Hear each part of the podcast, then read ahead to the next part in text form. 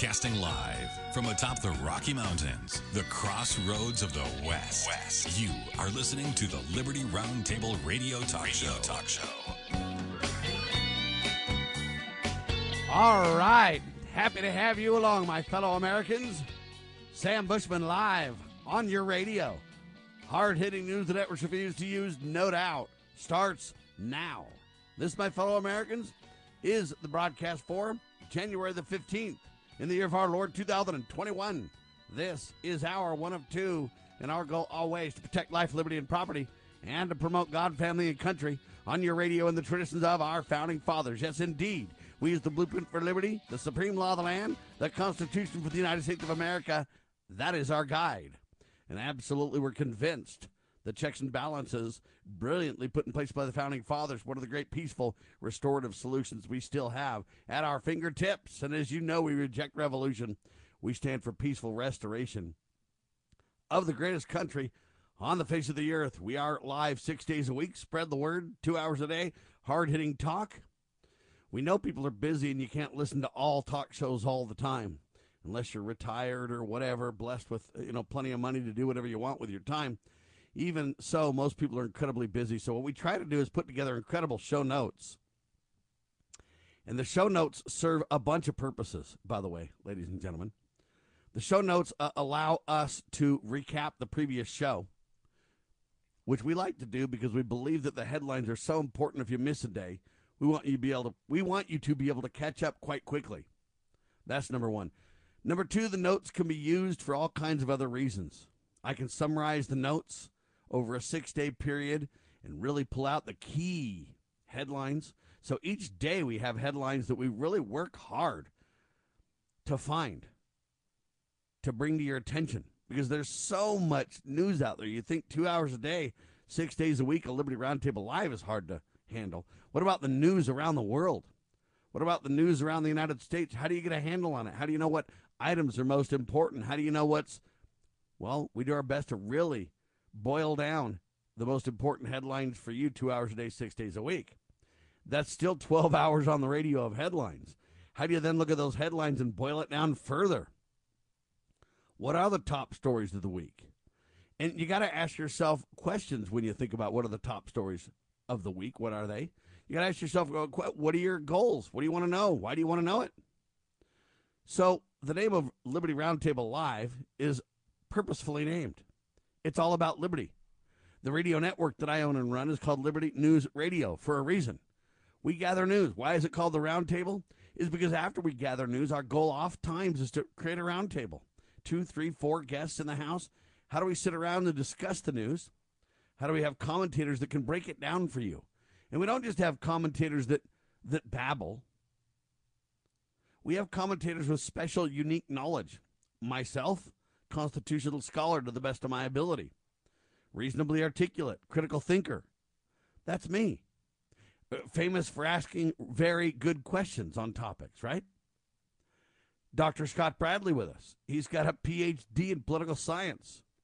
Uh, he's a constitutional scholar like no other, right? What do we have on uh, Alan Scholl? Uh, because he's with the John Birch Society. He represents uh, in my opinion, one of the greatest groups in America who have been who has been fighting for liberty for literally decades on end. They've been fighting for liberty before I was born, from what I understand, over at the John Birch Society. Their New American Magazine is one of the best news sources on the planet, in my opinion. All right, so that's an example. Why do we bring on Brian Rust, Rust Coin and Gift? Because this guy's been in the metal business, constitutional currency, gold and silver and precious metals. His family, it's multi generational for them. They've been helping people understand precious metals for over 50 years. This is not an advertisement, by the way, although, hey, if you want a friend of the coin business, rustcoinandgift.com is your guy, Brian Rust. But all I'm telling you is we bring unique guests on for a reason. Why do we have Sheriff Richard Mack with us quite often? He's been with us a little less lately, at least on the radio side, because we do a TV show every week on Tuesday, second hour. It's a TV show called The Sheriff Mack Show, simulcast with Liberty Roundtable Live, so you get radio and TV for that second hour on Tuesdays. Greater distribution. Would like to thank Brighteon TV and Brighteon Radio, uh, for that. Great work on their part. But we look at that and you go, hey, you got a sheriff on the radio with us, a former sheriff who beat Bill Clinton at the Supreme Court for crying out loud, right? So you think about the guests that we have. We have on Lowell Nelson, campaignforliberty.org. Campaign for Liberty, like the John Birch Society, is one of the key premier organizations making a difference in America today. You got Campaign for Liberty for us older folks. You got Young Americans for Liberty, YAL, on campuses across the country. That's the younger side of Campaign for Liberty, if you will. And don't call me and tell me they're two different groups, Sam. I know. I'm just telling you, it all is the outgrowth of the incredible work of Ron Paul, uh, who, in my opinion, is one of the very few politicians to reject cronyism, reject pay for play, if you will, uh, and really do a good job. Is he perfect? Far from. But has he set the standard for constitutionality more than any other congressman or senator in our lifetimes? I think so. Rand Paul close on his heels, right? but you look at that and you go, okay, so Campaign for Liberty doing an incredible job. Why do we have on Larry Pratt, Gun Owners of America? He's retired now, but now you've got the premier gun group in the nation, the no compromise gun lobby called Gun Owners of America. Doing again a phenomenal job, unique in their place. So you start to see the guests that we bring to the table, and you start to understand Liberty Roundtable, right? Why do we bring Right to Work to the table with Patrick Simmons? Because unions are big in America. They're trying to use unions now to take over Amazon uh, shipping centers and stuff like this. Forced unionism is disaster for the Constitution. It's disaster for a free people. Okay, and, you got to understand the Constitution uh, doesn't support unions. The founders were worried about corporations and big business big time. Most of them were business owners and entrepreneurs in their own rights. Uh, and you look at that and you say, hmm, well, we bring on right to work Representative Patrick Simmons because we want to keep an eye on the unions. I'm okay with unions that are not forced. I'm okay with free association. I'm okay with people uh, deciding they want to get together in a group to try to advocate for their own cause. They can do that. It's when unions have special privilege in the government that I have a problem. It's when unions force people to do what they want or face serious, serious, uh, what do you want to say, consequences and retribution for their uh, act, uh, opinions or beliefs or acting in their own self interest. See, that's when unions turn against the people, when it's forced dues, when they fund political things that you may disagree with, when they tell you one thing at the bottom but act differently at the top, when they have government special privilege, when they are allowed to get special privilege to violate the law. Okay, that's when I start to be against these forced unions. Well, if you go look at the Communist Manifesto, forced unionism is a bad idea. It's a bad way to go. It's against everything we hold dear in America. So that's why we have on Patrick Simmons, Right to Work. See all these groups that we're bringing to the table the New American Magazine, John Birch Society, Campaign for Liberty. We also have on folks from the Eagle Forum quite often. We just went to a conference. That's why I was not live last Saturday because I was live at the Eagle Forum event helping with that, running the lovingliberty.net table, meeting with people, spreading the word about our radio networks, telling the tale of freedom, uh, meeting people, shaking hands, talking to people. Uh, okay, uh, that's what we do. Eagle Forum, one of the great premier organizations, founded by Phyllis Schlafly, who's passed away now, but carried on by good, honest, patriotic Americans. So we bring you information from the Eagle Forum. I mean, I could go on and on of the guests we've had over the years and the guests we have on. Why do we have Becky Akers? Well, number one, she's a great Christian woman.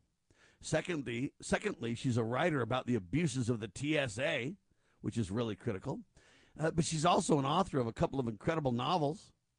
But she's also an anarchist, and that I don't want to use that term unfairly. It doesn't mean she's for anarchy, folks. An anarchist, in its true sense, means they just don't believe in government. Becky Akers does not believe government solves any problems. And she, ever, she has every right to that belief, ladies and gentlemen. I have her on the radio because I defend her right to that belief. I don't agree with her on everything. You all know that. But she's so kind. She's hard hitting as it gets. She tells the truth like nobody's business. She means what she says. She believes what she says. Uh, and she is convinced she's an incredible student of history. I mean, if you want knowledge about American history, this gal's got it going on, right? So I'm telling you that I bring that aspect to the table because there's a lot of libertarians in our listening audience. There's a lot of Americans that think that government is really the enemy of the people. I don't believe that. I believe the right constitutional government with checks and balances is a blessing to people. I believe it's scriptorial or scriptural. I believe it has a place and a value. Uh, but the problem is, then the libertarians, the anarchists will say, well, government always gets out of control, doesn't it, Sam? And it's really hard for me to disagree with them, right? Government does get out of control all the time. Uh, but I think there's a balance there. But we have Becky Akers on because I think that libertarian, that live and let live principle, that idea to just leave us alone and we don't need government to do everything, and government tends to always go wrong. You know what? That has a valuable point of view that should be represented. Even if you don't agree with it in its totality, you got to admit there's elements of truth. And that's where I stand. I, I think uh, it's not perfect. I don't think it's uh, the, the answer like some do think. But I do think that, like I've always said to Becky, we've got 90% of the government to get rid of, even with my belief, before we even start talking about our differences. Let's go to work, Becky. And she agrees. But uh, her viewpoint represents millions of Americans. Her viewpoint is a well thought out viewpoint. It deserves to be aired. So when you think about Liberty Roundtable, ladies and gentlemen, we've put together over the last 25 plus years a very unique form of radio designed to bring information and news the networks refuse to use to you. I was mentioning those headlines. I'll get back to it in seconds, and I'll do it all on your radio. This is Liberty Roundtable Live.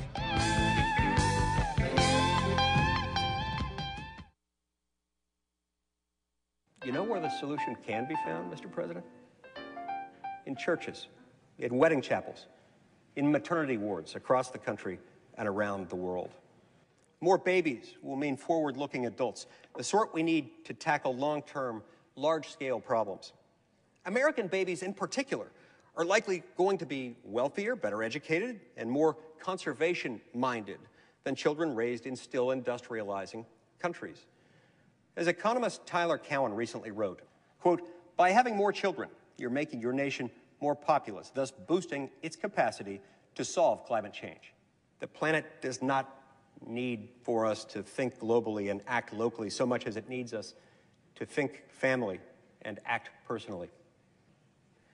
The solution to so many of our problems, at all times and in all places, is to fall in love, get married, and have some kids. For decades, leftist, liberal, socialists, and feminists have been screaming and crying, My body, my choice, in order to justify the premeditated murder of innocent children in the womb. However, this is a fallacious argument since science has proven and demonstrated that the baby has a separate set of DNA from the mother. If it's not your DNA, it's not your body. That is science, and you should trust the science. Remarkably, the same people who have been claiming my body, my choice for decades now want to force you to inject foreign substances into your body against your will. Obviously, they never cared about my body, my choice. They just wanted to control you and have permission to kill babies. I am Ammon Bundy, and when you elect me governor of Idaho, I will sign an executive order on day one of my governorship prohibiting abortion in the state of Idaho because premeditated murder of the innocent should never be legal anywhere in the world, especially Idaho. Paid for by Ammon Bundy for governor. VoteBundy.com.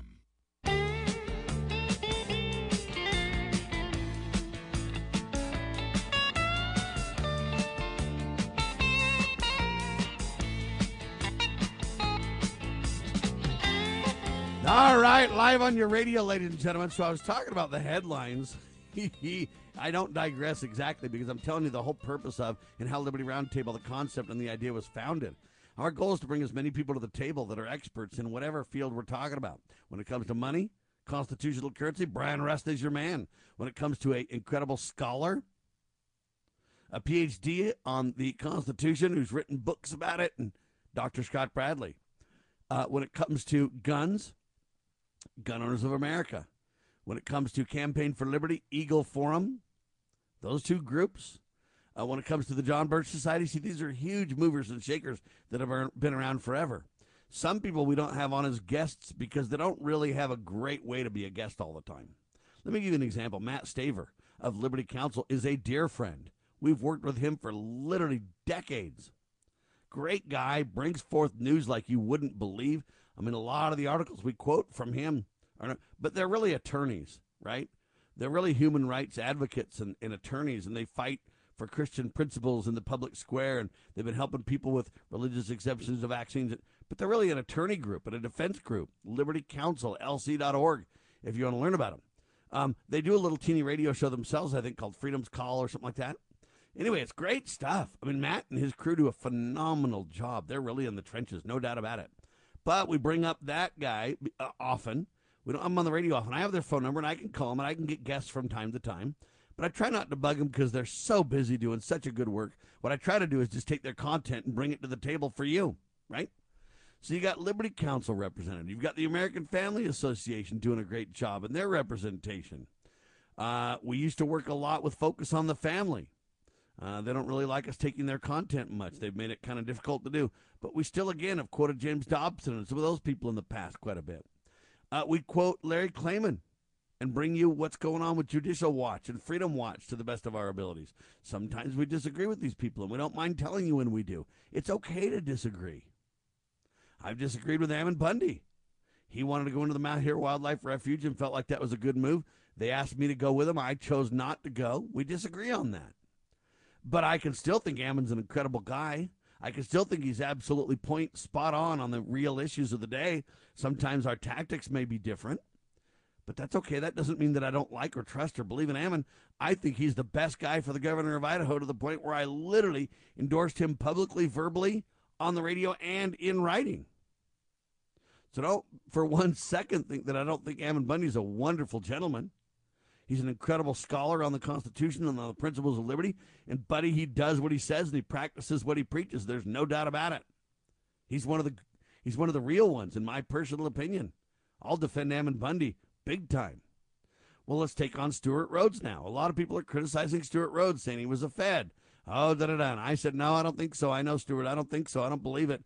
Now he gets arrested, and they say now this is proof that he's not a Fed. Folks, all these actions by your government doesn't prove anything. Whether he's a Fed or he's not a Fed, they could arrest him. They could intentionally. By the way, this is an article that's written up in WorldNet Daily as well but they can intentionally arrest him, setting the bar so high that he'll never be found guilty, and make it look like he got arrested and it's all good, giving him even greater insight into the Patriot movement when he comes out as a hero. Now, we can separate all that subterfuge with my personal opinion. I don't believe that Stewart Rhodes uh, is a uh, is a plant for the government. I don't believe it. I don't believe he's on their errand. That's just my opinion and I'm defending Stewart until I have positive proof otherwise. And what I've seen now is a lot of stabbing in the back kind of stuff. But I don't see that Stewart Rhodes has betrayed us at all. You can say, well, Sam, what about his statements on the Signal app? What about this? What about that? You know, um, in the Signal app, did he commit any violence? No, Sam, but he sure had some fiery speech, Sam. Oh, yeah, that speech word. Isn't that part of the First Amendment, ladies and gentlemen? Yeah, Sam, but man, he was saying it's all war. An opinion that we're going to war, an opinion that a war might be necessary at some point uh, is free speech, folks. Well, Sam, okay, what about Nancy Pelosi then? Literally threatening violence in the streets publicly as an elected official with a megaphone in a crowd. We played that for you plenty of times. What about that? Well, Sam, her speech didn't mean anything. Okay. See, there's a big difference between saying something and doing something. And I agree that you can't say anything you want to. But audience is important. I'm going to say a whole lot more privately, probably, to my friends and to the people that I work with on a daily basis than I might publicly on the radio. So, audience is important. This is a signal app that Rhodes was speaking on that was encrypted, which means he didn't want government accessing his communications. Never mind that government doesn't care about any of that and they uh, betrayed him and they breached his private communications. Well, Sam, we had to. He's a criminal. No, he's not. He's innocent until proven guilty, and you have no evidence. Oh, yeah, we do, Sam. We have the signal apps where he's talking, where he's using his free speech. Yeah, private communications where he's having his free speech. You had no justification to look into that. Oh, yeah, we did, Sam. There's a big old riot at the Capitol, and Stewart Rhodes was there, and, and we've had inside guys that well, I look at the inside guys with regards to Stewart Rhodes now that are cooperating with the government as betrayers. And I look at the guys who are on the inside there who are doing that. If they're really pointing the finger at Stewart, I believe they're playing games and trying to get themselves out of hot water. Why? That's what they did to Steve Stockman, too, ladies and gentlemen. Remember that. He went to prison. They tried to get him over and over and over and couldn't get him, couldn't get him, couldn't, couldn't get him. And then they finally had a few betrayers on the inside literally lie about Steve to save their own skins. How many of those are doing that to Stewart Rhodes? You got to also ask the question if Stewart Rhodes believed there was a civil war coming up of some kind, and maybe Stewart Rhodes had communications with Donald Trump who maybe did say we need to have the oath keepers and some people in there for stability. We need to have a counter force to protect. I don't know. I don't know. I'm not on the inside. But I do know this. I'm not going to turn against Stewart Rhodes. I'm not going to turn against the Steve Stockmans. I'm not going to turn against all these people that we don't know the real story, but the government wants us to believe certain things. I'm not going to be the guy to throw them out. Same with Ammon Bundy. I may disagree with Stewart on something. I may disagree with Stockman on something. I may disagree with um, uh, Ammon Bundy on something. But that doesn't mean I'm going to turn their back on them. They're good, honest patriots, and they've done a lot of good. The Oath Keeper's done a lot of good in this world, ladies and gentlemen. Don't forget it. And we've had Stewart Rhodes on your radio quite often bringing you up to date details of what the Oath Keepers are doing and why. Police around the country and local uh, business owners and everything else have been grateful for their services over the years. Now, did something go wrong on January 6th, 2021 at the Capitol? Absolutely. Absolutely. But you got to kind of back up for a second and say what went wrong and how and by whom. And when you start to dig into that, I don't know, Ray Epps betrayed Stewart Rhodes? See, I do know Stewart. I don't know Ray. I do know Ray and a bunch of people literally worked together. You see them all on video scaffold man and everything else, tower man, and okay, they worked together, but I didn't see Stewart in the mix at all. Well, Stewart was the evil guy behind the scenes that controlled everybody. You think? Or was that the FBI and the Justice Department? And oh, no, it wasn't them. What if it was the CIA? Yeah, that satanic group known as the CIA, the Central Intelligence Agency which has been criminal ever since its inception, ladies and gentlemen. And the longer it exists, the more it runs off the rails. Yeah, you want to talk about free speech? Why don't we start to look at all the CIA communications that's encrypted 66 ways from Sunday? Let's dig into that, shall we? So I'm not about to turn my back on Stewart Rhodes. Um, I don't know if he's guilty or not, folks. I just don't know because I wasn't there. But I know he's a good guy and he's done a lot of good, and I personally know him, and I don't believe it. I'm not buying it. I'm not going to turn my back on Stewart Rhodes or Steve Stockman or Ammon Bundy or a bunch of people. Now, why am I so willing to throw Epps under the bus? Because I see his actions publicly on video that I disagree with. He says, I, I better not say this. I might go to jail if I say this. And patriots around him are going, Don't say it then. Well, I'm going to say it anyway. And he goes off and says, We got to breach the Capitol. I can't go along with that stuff. If Stewart said that, I again would say I don't agree with this tactic. Stewart's a great guy, but I don't agree. I'm not doing that. See, that's the difference. I'm willing to call a spade a spade. I'm willing to be completely transparent about this. I'm willing to tell you who I back and why, who I don't and why. I'm willing to tell you if we disagree, that's okay. It doesn't mean that I don't trust them or, or believe in them or like them. It doesn't mean that I'm turning their back on them. It just means this is America and I'm entitled to my point of view too, aren't I? So I don't know what's going on with Stewart Rhodes. Everybody wants to speculate. Well, he wasn't arrested because he's a Fed. Oh, now he got arrested. He must not be a Fed. Why did they wait so long to arrest him? I don't know all those answers. What I do know is this in all my interactions with Stewart Rhodes, he's been nothing but a stand up good dude. I'm sticking with it until you can prove different. That's all I'm telling you. This is America, ladies and gentlemen, not China, and we are entitled to free speech. And when the government breaches private communications without probable cause, I blame the government, not what I hear pieces of. How about you? Pursuing liberty, using the Constitution as our guide. You're listening to Liberty News Radio.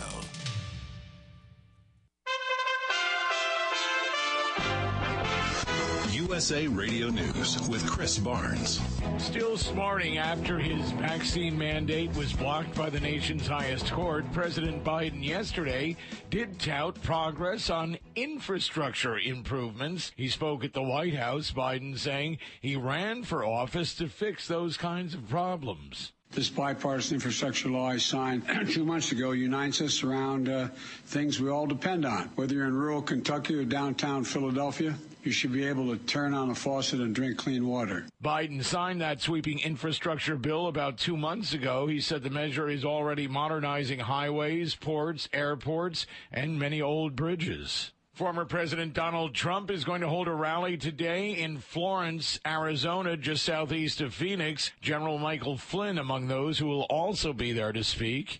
This is USA Radio News. You know, if you feel like you're stuck with a healthcare plan that isn't affordable or you simply don't like it, right now is a great time to switch to Medi-Share. The typical family saves $500 or more per month with Medi-Share, and what's more, they like it. Medi-Share has double the customer satisfaction rate when compared to health insurance. Double. You get access to a massive network of providers and 24-7 telehealth. And Medi-Share is the most trusted name in healthcare sharing. It's been around for more than 25 years. And it's more than just affordable health care, too. You get to be part of a community of Christians who pray for each other and support each other. But here's why now is the time to make the switch. Join before January 15th and they'll waive your new member fee. So you'll save another $170 right off the bat. Call now. You'll get a price within two minutes. And again, the deadline is January 15th, so you can save even more. Call 833-34-BIBLE. That's 833-34-BIBLE. 833-34-BIBLE. Five Senate Democrats, including West Virginia's Joe Manchin, are hitting the White House hard about its response to COVID 19. Here's more from USA Radio's Tim Berg. The group writing a letter to top White House COVID advisor Jeff Zients and citing grave concerns about this current state of preparedness and the response to the latest surge. The Democrats want to know why the Biden administration failed to act earlier to increase access to at home test kits.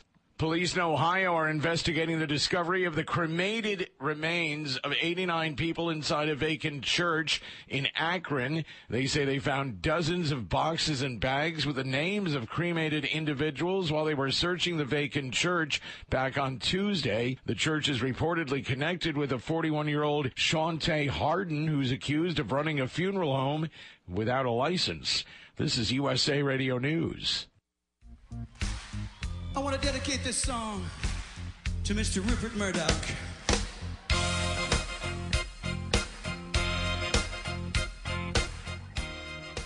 All right, back with you live, ladies and gentlemen. Sam Bushman on your radio, hard hitting talk at your fingertips always.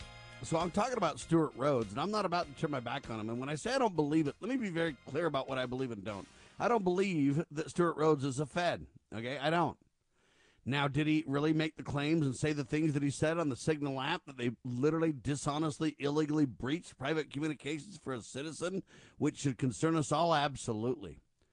Uh, are the things he said wrong? They're free speech, folks. You say, no, Sam, they border on him and he's calling for civil war. Let me just stop you there and ask some questions. Remember, I'm the questions guy. Does Stewart Wright have every right to his free speech? Well, of course, Sam. Yes, he does. How about encrypted private communications? The government would tell you, no, no, no, no, nobody has that. I think they have the right to that. George Bush, the Republican, was the big guy to breach that. Remember? He's like, well, we're only spying on communications for domestic th- or um, I'm sorry, foreign threats of terrorists and people overseas. And, well, we're really spying on everybody. He finally admitted nobody went to jail. Bush should be in prison over that, right?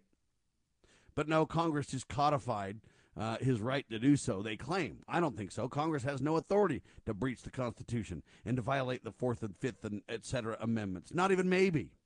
But I digress. All I'm telling you is Stewart Rhodes has every right to that communication. There was no probable cause or justification. Stewart was not on site at the Capitol that day, uh, breaching anything.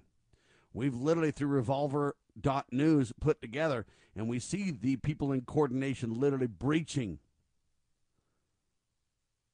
the perimeter there at the Capitol, literally agitating people like Ray Epps.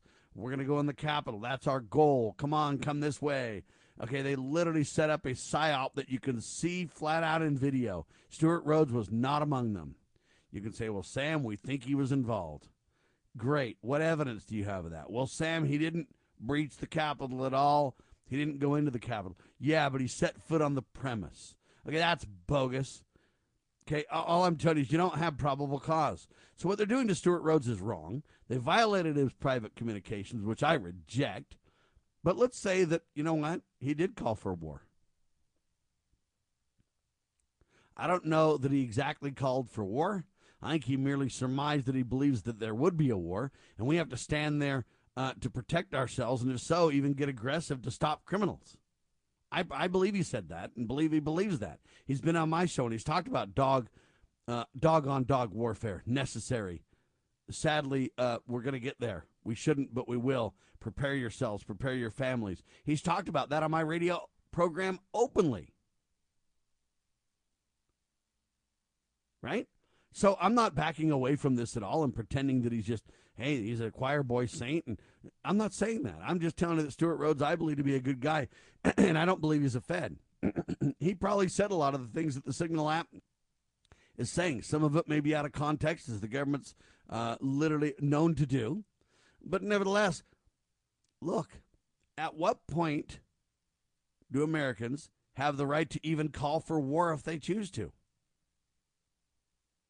At what point can you use your free speech to say, hey, I believe we're at Declaration of Independence time? I believe it's time we got to go to war. I believe it's time that the government is so corrupt, so evil, so dishonest, so immoral that duty calls. And the founding fathers in the Declaration of Independence articulated when they thought it was duty time to dissolve the bands that connect them, right? Go go read your declaration if a group of patriots known as the founding fathers have the quote God given authority to do that, do we in our day? And at what point? Now, this is where tactics may be different between people. I may say, I don't think that's a good idea, Stewart. And he may say it's our only way forward. It's so corrupt. It's so far gone. There's no other choice. And he's like, we got to go to war. And I'm saying, I think there will be a war, but I don't want one. And somebody else says, I don't even think there'll be a war and somebody else says, I don't like politics, this is too controversial, I'm out, I don't want to talk about it at all. Do all those people have a right to their own thoughts on the matter? Can they express those thoughts? At what point do you agitate against a government uh, and it becomes sedition? Or insurrection or whatever these extreme words they want to use for everybody but government officials who literally commit this, uh, in my opinion, evil daily. Many of them. All right. But what, what can Stewart Rhodes do, say, if he really believes that we need a war to stop? Sadly, we need to get more aggressive because nothing we're doing is working. Do you do the Larry Klayman plan and indict everybody and their dog with your own grand jury? Do you call for flat out war like a military man might, like a Stewart Rhodes, if that's what you're calling for? I'm not saying that he is or did. I'm just giving you examples. Do you get on the radio and believe that the media is one of the greatest keys to educate people in a peaceful way to try to take America back? Do you go ahead and breach the Capitol? Is that really a breach? Do you go ahead and breach the Malheur Wildlife Refuge? Is that a breach? What's the difference in what Ammon Bundy did to the refuge versus what they did to the Capitol? Well, Sam, there was a lot of holy men and women in the Capitol. Okay, like your congressmen and senators who we elect who aren't doing their due diligence as the consent of the governed requires? Those people, is that what you mean? The guy that was your neighbor that was just Joe Blow until somebody put him in office? Now he's got incredible special status, greater than the rest of us? Kings and queens, almost, if you will? Is that who we're talking about? Okay, Ammon Bundy is guilty of nothing. Ammon Bundy doesn't even have any criminal charges against. Well, depends on how you define criminal. I guess he didn't want to wear a mask in the Capitol when he was trying to fight some legislation, so he's guilty of trespass. See that manipulated, weird reality that we face? I defend Ammon Bundy as governor or candidate for the governorship in Idaho. I defend Stewart Rhodes and say you have no evidence that he's a Fed at all. He has every right if he believes that we need to go to war to restore the country.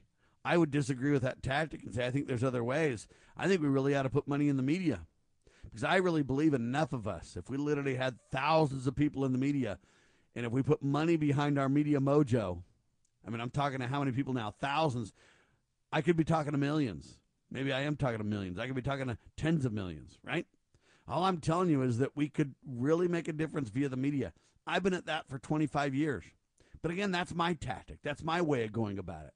Everybody has their own views. Other people are like incredible writers. And they write columns. Look at the people over at WorldNet Daily, WND.com.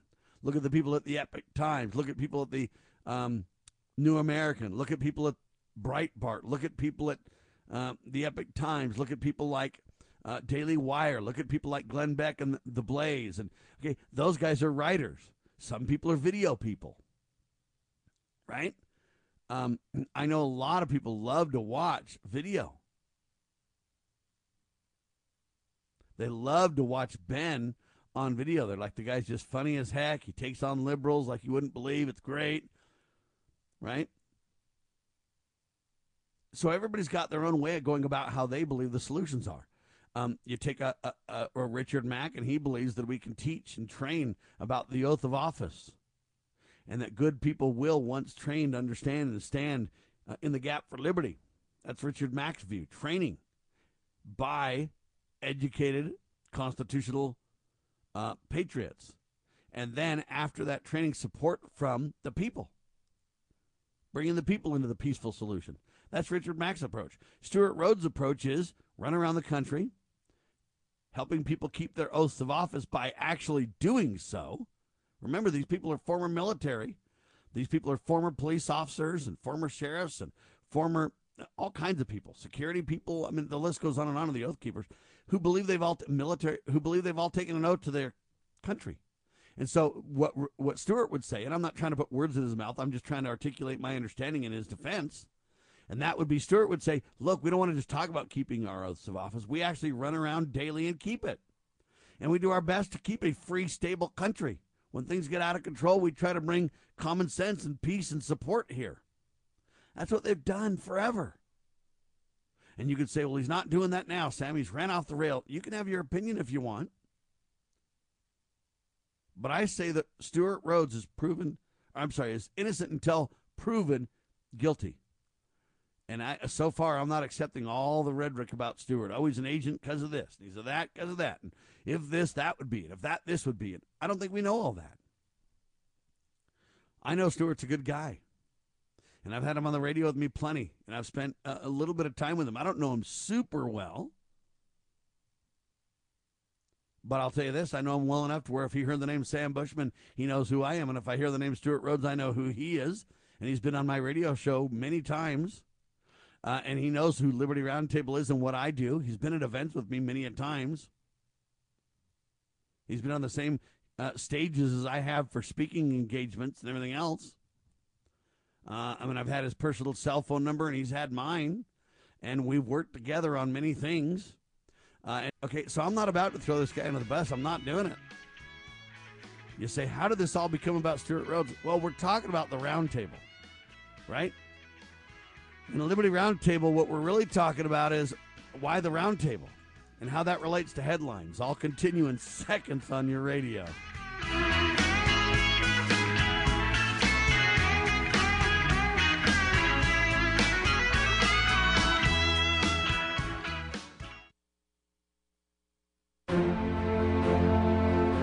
Foundation for Moral Law is a nonprofit legal foundation committed to protecting our unalienable right to publicly acknowledge God. The Foundation for Moral Law exists to restore the knowledge of God in law and government and to acknowledge and defend the truth that man is endowed with rights not by our fellow man, but by God. The foundation maintains a twofold focus.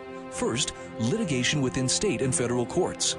Second, education conducting seminars to teach the necessity and importance of acknowledging God in law and government.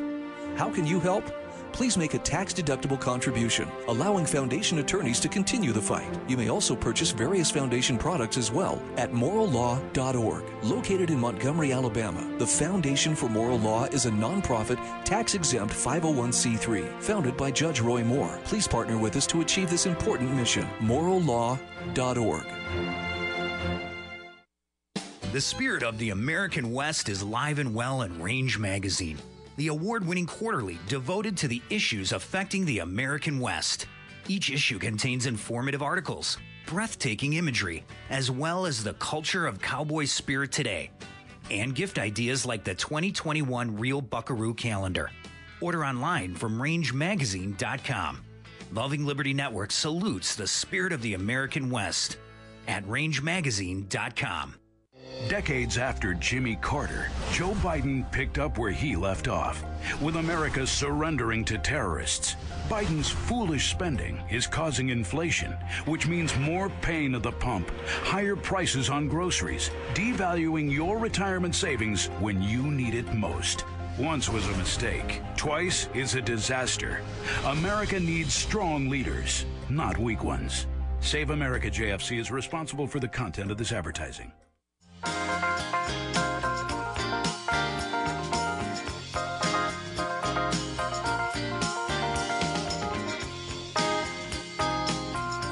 Back with you live, ladies and gentlemen. So anyway, I, I went off on Stewart Rhodes because I want everybody to know where I stand. I think he's a good guy. I don't believe he's guilty. I think the criminals are being ignored, and the real people that really care about America are being thrown in jail as political prisoners. I think Stewart's among them. Uh, and I know that there's all kinds of uh, little tidbits that we hear about Stewart. Oh, he breached his signal app, and we heard this. And why isn't he arrested? That's really strange. And maybe he's been arre- not been arrested because they're afraid to go head to head with a Yale trained attorney, and they don't want a guy like that who might be very good in concert with other attorneys in his defense to literally drag all the truth into transparent light of day. And they don't want to touch that with a 10 foot pole. Maybe it's that they um, wanted to wait till they found betrayers to turn on Stewart. So by witness or by word of mouth or by sworn quote testimony by others, they could barbecue him unfairly. I know that's what happened to Steve Stockman. They had to work at it, work at it, work at it, work at it, work at it, violating the double jeopardy, triple jeopardy going ons all the way through to go ahead and prosecute Steve Stockman. I believe Steve Stockman is innocent as the day is long. Might he made a misstep? Yeah, it's possible. That doesn't mean he's guilty of going to jail for years and years and years and years. Um, you look at that and you go, hey, there's books written out there now that every one of us commits felonies every single day. There's so many laws on the books. There's so much, okay? So I'm not saying that somebody didn't violate something. They may have. But it reminds me of the Pharisees and the Sadducees of the Bible who set snares and traps for everybody. That's what your government is doing right now for all of us. So did somebody misstep? Did Stewart misstep? Did Ammon misstep? Did I misstep? I don't know. Probably. But does that mean we're guilty of real crimes? Not even maybe. It might mean the government's just too out of control, setting a snare, setting a trap for us. But I believe Stewart Rhodes um, to be innocent until proven guilty. And I'm going to defend Ammon Bundy and Stewart Rhodes and Steve Stockman and, and, and, and all these guys because I'm convinced that, you know what? You've got to be loyal, people. You've got to be loyal and give people the benefit of the doubt here. That's what America's all about. And just because you hear some mainstream press stuff, the reason I go off on this is because I heard somebody the other day. They've they've sent out now the articles about Stewart Rhodes and and uh, in the mainstream press, and so you hear people on Facebook and Twitter and some of these places, and they're like, I don't see why somebody would ever even do that. Do what? Well, destroy the government. Well, who's destroying the government? Would it be a Stewart Rhodes? where I see a track record of a decade of defending the government, defending our way of life, partnering with government officials on the local level, encouraging people to keep their oaths of office, putting together, as the founding fathers had, groups that could help keep the peace without a standing army. Okay, think about that for a minute, folks. Um, and then you got the government now who's writing these articles in bed with the CIA driven media right? And you go, am I just going to throw Stewart out that easily? Or am I going to defend him and say, hey, the government's probably the guilty one here? We need to get to the bottom of this. Why are all these other people that may be on government payrolls? Now, does Ray Epps work for who? I don't know. But there's a whole lot more evidence on Ray Epps than there is on Stewart Rhodes. Why aren't we um, literally putting Ray Epps on the stand? See, you got some real questions there. Anyway, the reason I bring it up is because I was talking about the roundtable and how we bring all these incredible people to the Liberty Roundtable. That's the goal. It isn't about just always me. Sometimes I go off on news stories because I believe I have a unique viewpoint to share that ought to be uh, aired. But most of the time, it's about the guests. So we have on Pete Sepp of the National Taxpayers Union, representing that whole reality on unions that I mentioned. We have Stewart Rhodes that brings forward um, the Oath Keepers idea, helping people keep their oaths and actually standing up and doing it, doing that for a change. Oftentimes, Stewart Rhodes is traveling and on the ground, and we can get in depth reports on the ground. He did that for us on the border quite well, like nobody's business a couple of years ago. All right, so we, we have on those kinds of people. We have on so many incredible guests covering so many topics. It's amazing, right? I'd love to get more. The problem is there's just not enough time. I could start limiting guests to shorter times. But anyway, you got a balance there that's very tough. But Liberty Roundtable is designed to bring all this news, all these groups to the table. The whole vision was to, man, how do we get a handle on the patriot movement and unite us all in ways that could be meaningful? That was that's what Liberty Roundtable was designed to do. You're the average American. You care about liberty. How do you sift all that news and all the doings into a place where, man, if you listen to that show or if you read those headlines from that show, man, you will be caught up on 90% of the patriotism going on and what's happening. Now, I know that's not feasible or possible, but that's the attempt, right? That's the goal. So when we're on the air six days a week, two hours a day, 12 hours, when we troll the news 24 7, literally with our tiny staff, that would be me. and then all the guests that we bring to the table. Tiny group of people, but yet, wow, think how many organizations you're covering in the liberty movement that have tons of followers, tons of involved Americans, tons of members, ton, okay? And we bring all that to the table. You then have six days, 12 hours of headlines from all that discussion, all that gathering, all that funneling it into one great Liberty Roundtable live talk show. And then we recap the news every day because if you miss a day, and then, so I use these notes for the recap, right? We also use these notes to post on the web, though. So you can go up, and if you're really, really, really busy, you can look at a radio show and go, man, I see these 12 hours. I read all these notes in about 5, 10, 15, 20 minutes. You know what, Sam? On the Tuesday interview, um, the second hour, that really caught my eye. In fact, there's 10 headlines in that hour. It's headline number eight. You know that you can go to probably the last half hour of the two hour show on that day and start listening there. And you can either hear yourself in the middle of a topic and have to back up a little bit, maybe, or most likely you'll hit right on where the topic is and you can listen to something that specifically interests you. So it acts as a guide to help you narrow in on what you want to listen to. Or it lets you read a headline and go, okay, I'm caught up now. So a lot of times in headlines, what everybody else does in the news business is they give you a headline and it's a teaser headline. Doctor punches Fauci in the face. Now that's a fake headline. That actually happened to the guy trying to document the fact that we didn't go to the moon. That was Buzz Aldrin that punched Bart, Bart uh, Sibrel in the face. Okay, but uh, example, and then you can go, "Wow, that's I didn't know that." What the other people will do in their headlines is they'll be like, "Prominent doctor gets punched in the face," and then you got to go read the story to know who, what, when, where, why, right? Who, what, when, where, why of stories. We don't do that.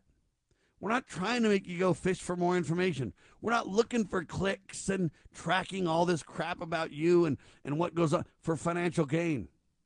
We're not doing that like most are. I know why they do it. That's why they're a lot better off than me financially. That's why they can spread the word more than I can because they have big audiences. Because their audience drives their dollars, their dollars drives bigger audiences. I get it. But that's not why I'm in the news. It's got to be the intrepid that finds our broadcast. It's got to be those who seek for it and want it. I'm not interested in just getting a, a gazillion listeners that won't carry the ball. we're we're culling the herd, if you will. We're looking for the unique patriots that understand. Anyway, I digress, except I'm telling you, we don't bait the headlines like that. We just give you the headlines so you can walk away knowing more than when you before you read it. So we had our guest on, Mr. Chris Carlson, on Friday, for instance, okay? We talked about Ray Epps' attorney, John Blayshak, responds to claim that his, F- his client, that would be Ray Epps, is an FBI informant. Well, they say that the answer is no, but it turns out that this attorney was a former FBI agent. So Ray Epps has an FBI agent, former FBI agent, as his attorney. Isn't that interesting? Oath Keepers founder President Stewart Rhodes charged with seditious conspiracy. I think it's bogus, but he's been arrested. See how our headlines just give you information? You want to listen about more of those? It's in the first half hour, right at the start of the show. Rhodes communicated with other leaders on January 6th using a tr- chat group on Signal app. Well, why do we tell you that headline? We don't believe that propaganda about he communicated with other leaders. That very statement makes you believe that um, he's guilty. So he communicated with other people in his organization. That doesn't mean anything. But they the way they write it makes you believe that, oh man, he communicated on Signal, plotting the whole thing. That's bogus. The reason that we report the headline is not because we believe the propaganda surrounding it, but because we want you to know if you think you're safe on Signal, you're not. They can get any information they want off Signal. They just proved it in the Stewart Rhodes case. That's why we tell you the headline so you know the truth. I've been telling you that these apps are not secure in the first place for a long time. And I've been the guy telling you that when you use encrypted communications, all you're doing is calling out to the government saying, hey, out of all the communications, pay attention to this one. We've talked about Christianity and wokeness and how we believe the social justice movement has been hijacking churches across the country. We talked about what is CRT. We talked about this cultural cancer as an outgrowth of cultural Marxism. We talked about CRC also asserts all kinds of pretend rights, but then they shut down everything God, family, country that we traditionally hold dear. Wokeness and CRT stifles free speech. We finished on that point for the first hour. So as you read those notes, if you want anything in that first hour in more detail, we've given you the headlines to hunt for it. We've given you then a talk show where you can go right to that spot in the first hour. And if it's one of the later headlines in the hour, start at the half hour mark if you want. Fast forward and rewind in our player on the web. We give you those abilities, right? Second hour, we had on Dr. Scott Bradley, incredible constitutional scholar, freedomsrisingsun.com. And we talked about Rand Paul. Our only hope is to um, to convince, convince these politicians that voting for the filibuster will be disaster for America. I said I don't agree with Rand Paul. Dr. Bradley said I agree with him. Well, then we explained our uh, differences a little bit. I explained that I don't have a problem with a filibuster. I don't have a problem with slowing down legislation. I don't have a problem with uh, transparency and forcing debate. I'm okay with the filibuster concept. I'm not okay with the current filibuster the way it's manipulated over time. If you go study the filibuster, you'll know what I mean. Well, Dr. Bradley quickly pointed us to Ben Franklin and Thomas Jefferson and others who believed the filibuster had value. I agree. But I'm telling you right now that uh, Thomas Jefferson would be turning over in his grave knowing how the filibuster is nuanced and manipulated today. I'll tell you that right now. So let's return to the original filibuster intent of our founders. That was to slow down legislation, that was to encourage debate, and that was to make sure that the checks and balances were followed and that everybody had a say to the best of their ability in meaningful ways. What do I mean by meaningful ways? With checks and balances, ladies and gentlemen. I support an original filibuster idea. What I don't support is special senators, privileged senators, having greater ability at the filibuster trough than other senators. We talked about by a 6 3 vote, the Supreme Court blocked Biden's COVID 19 mandate for businesses. That's great news to some degree. But the Supreme Court did allow national vaccination requirements for healthcare workers, and the way they play the game is the stick and the carrot. Accepting Medicare and Medicaid payments was the line they drew. Shame on the courts for that, and shame on the judge appointed judges by uh, Donald Trump that betrayed us on this. Shame on them. But see, in those two hours, you totally get a handle on what news we're talking about. Imagine taking that over six days and then pulling out the headlines of the greatest interest to you. That's what we've created and what we do on your radio. LibertyRoundtable.com, lovingliberty.net for the headlines and more. We declare this nation shall endure.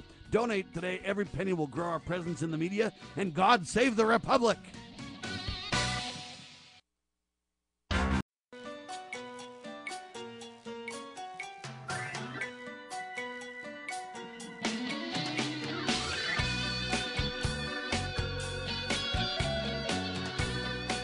Broadcasting live from atop the Rocky Mountains, the crossroads of the West. West. You are listening to the Liberty Roundtable Radio Talk radio Show. Talk Show.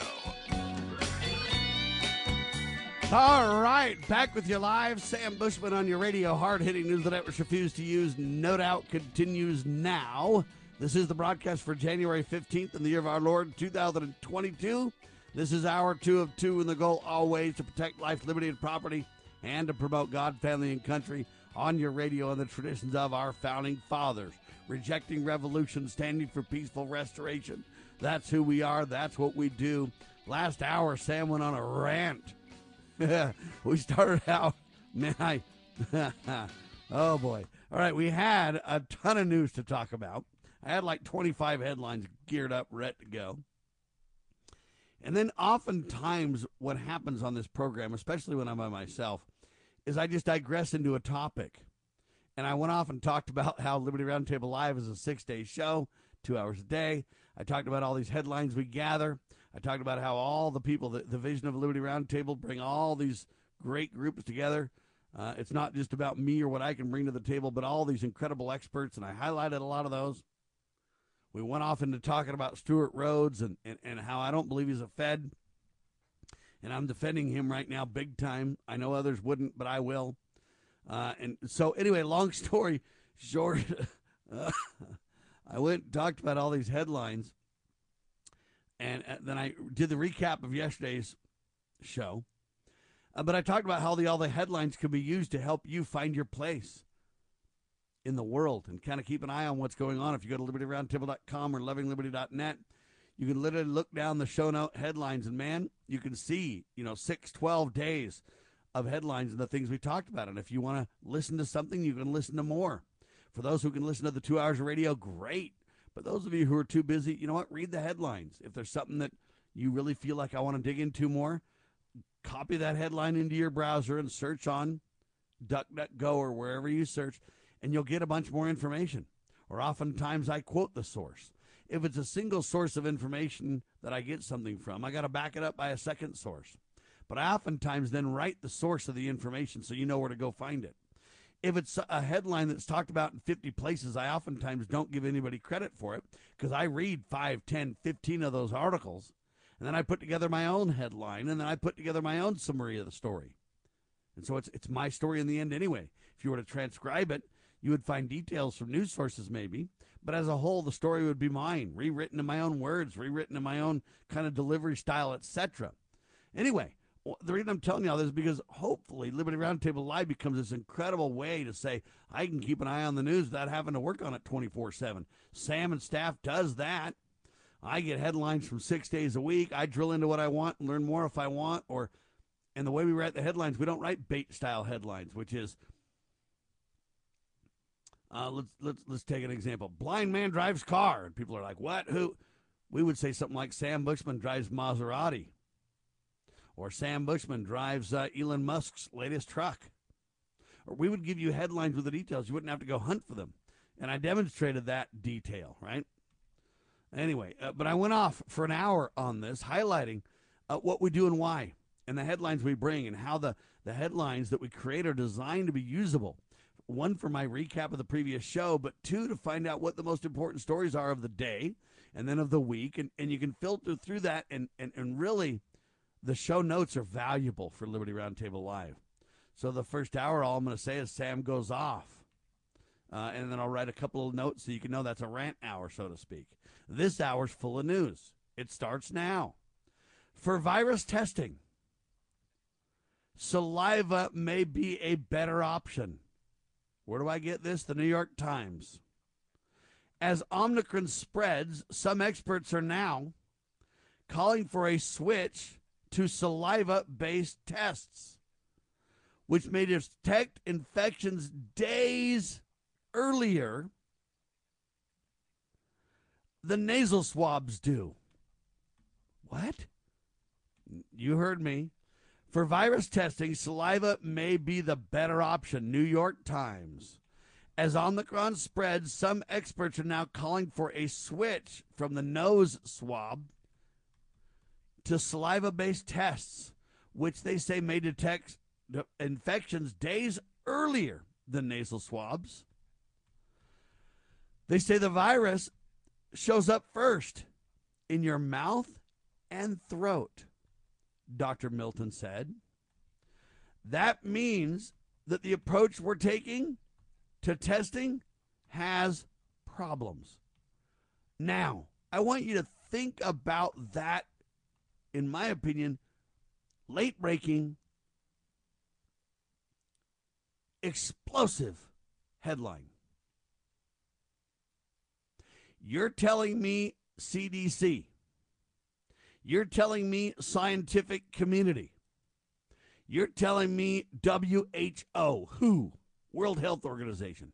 You're telling me FDA, who approves the tests, who create the tests, who's been forcing millions and millions and millions of tests on us. You can't even go back to work without a test. You can't go back to school without a test you got to get vaccinated. If you don't, you got to take a test, take a test, take a test, take a test, take a test. And now we find out that literally two years later, Joe Biden's got caught flat footed and he ain't got testing up and running at all. And then we learn over and over and over that the tests aren't that reliable and you can't count on them. And man, if you get a bogus test or a positive test, you got to be sure and go get a higher grade test. And you got to this. And we're going to hold down the cost of tests. And we're going to ration tests. And we're going to, and they've been on going on for two years telling you the gold standard in testing is PCR and this and that. And they've been just going babbling at the brook for literally two years.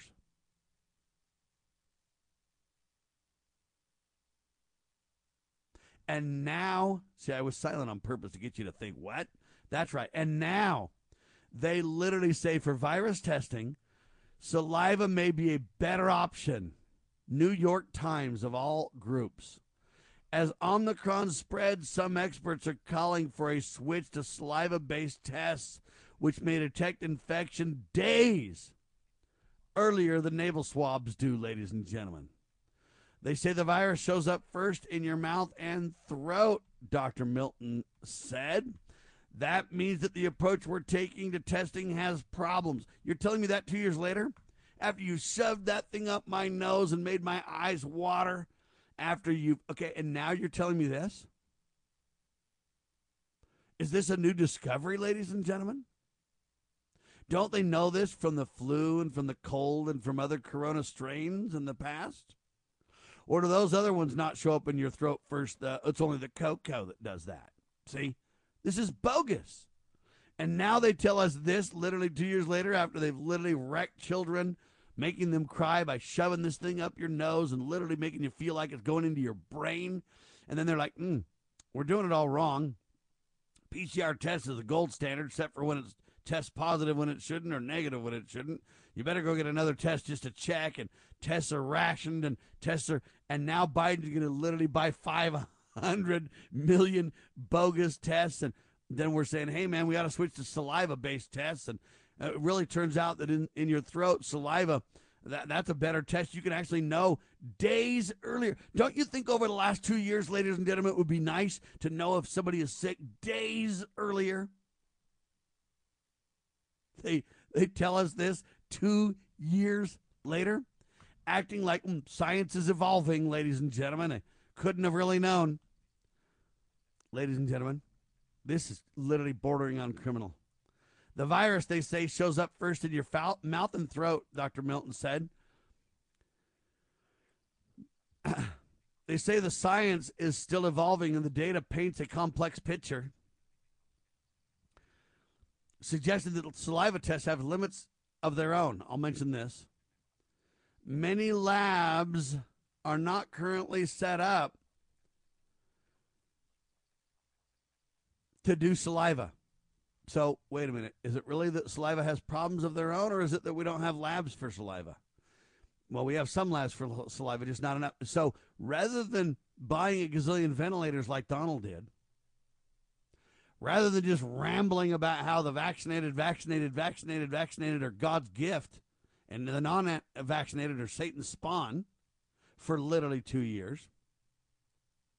Why didn't we work on getting saliva labs up and running? If we could get a whole vaccine distribution system and development system and fast track operation, whatever, warp speed is what they call it. Why didn't we warp speed lab testing capabilities to deal with saliva? For the last two years, we could have known days earlier for infected people, right? But testing companies, labs, and officials should be more urgent about figuring out where the best sample sites would be and the best way to get those samples to test infection as early as possible. No duh. Boy, howdy. She's at the Yale School of Public Health. Her name is Ann Willie, and she's a microbiologist there at the Yale School, and she says, "Yeah, that's what we ought to be doing." Now she uh, is one of the developers of what's called Saliva Direct, so she might have an agenda in pushing saliva-based tests. But she says, "I see so many eager labs or governments that are so fixated on a certain sample type, a certain test, that with even changing updated scientific data." They won't make the necessary adaptations to their testing programs. The case for saliva scientists began investigating saliva testing in the early months of the pandemic. Yeah, they were eager to test a way that would be less invasive and abusive and hostile than the nose swabs. Well, the Chinese even went to anal swabs, folks. Yeah, you had to do special training for the nasal swabs and the anal swabs, but they say the saliva, people could simply spit into a tube and hand it over for processing. What? The spirit of the American West is alive and well in Range Magazine, the award winning quarterly devoted to the issues of the American West. Each issue contains informative articles, breathtaking imagery, as well as the culture of cowboy spirit today, and gift ideas, like this year's Buckaroo calendar. Order online from rangemagazine.com. Loving Liberty Network salutes the spirit of the American West at rangemagazine.com. I think that my family has always had a big influence on me for not smoking because since I was little, I was taught that smoking was wrong. Recent studies indicate that smoking among teens often leads to the use of alcohol and other drugs. I think having faith in God is a big part in it because the way I was raised has helped to avoid smoking. Smoking. If you think you're old enough to start, you're smart enough to stop. A public service message from this station and the Church of Jesus Christ of Latter day Saints. My brother and two other boys were the ones that got in the car with her, and she was drunk the road that goes to her house is like really windy, and she was taking that road at 80 to 100 miles per hour and went hit into the road barriers. Her door flung open. She ran out across the street to get away from it, and the other three boys were trapped in it, and the car exploded. And then when my mom found out about it, she called me at work. I don't care what you have to do, just get up here to the hospital. You know, I parked my car and I went inside. They took us back to this little room. My mom told me that Jay had been killed. And I, I lost it. The other people, because they're like, well, you can drink, but just be careful when you drink, you know? So I don't want anything to do with it because it took my brother away from me. A public service message from the Church of Jesus Christ of Latter day Saints.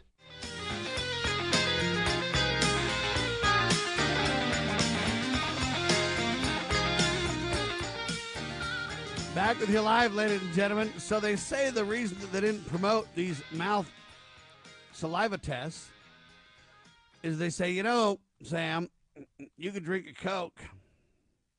Then, of course, it could go bad. You would uh, get tainted results. Cause, so the nose is way better. I don't buy this at all, ladies and gentlemen. Okay? They wanted to make the process as painful and as uncomfortable as possible to add to that fear. Okay, that's the truth. That's what they wanted to do, and they achieved that. If you just do a swab test, you're not thinking it's fearful. When they basically tweak your nose and you leave going, oh my, that was horrible. And you feel like you've been poked in the brain. Now they're doing a scientific test for you to make sure that you don't have something that'll kill you. That'll kill you. See, if you just take a swab test, spit in a tube there, then nah, no big deal, right? So they ratcheted up the fear with this. They really knew, they say, for sure in fall 2020. Wow, that's a while ago, huh? Yeah, fall 2020 that, hey, saliva was better. And you say, well, what about the idea, Sam, if you just drank a Coke and all that? Look, folks, you could give people instructions very easily.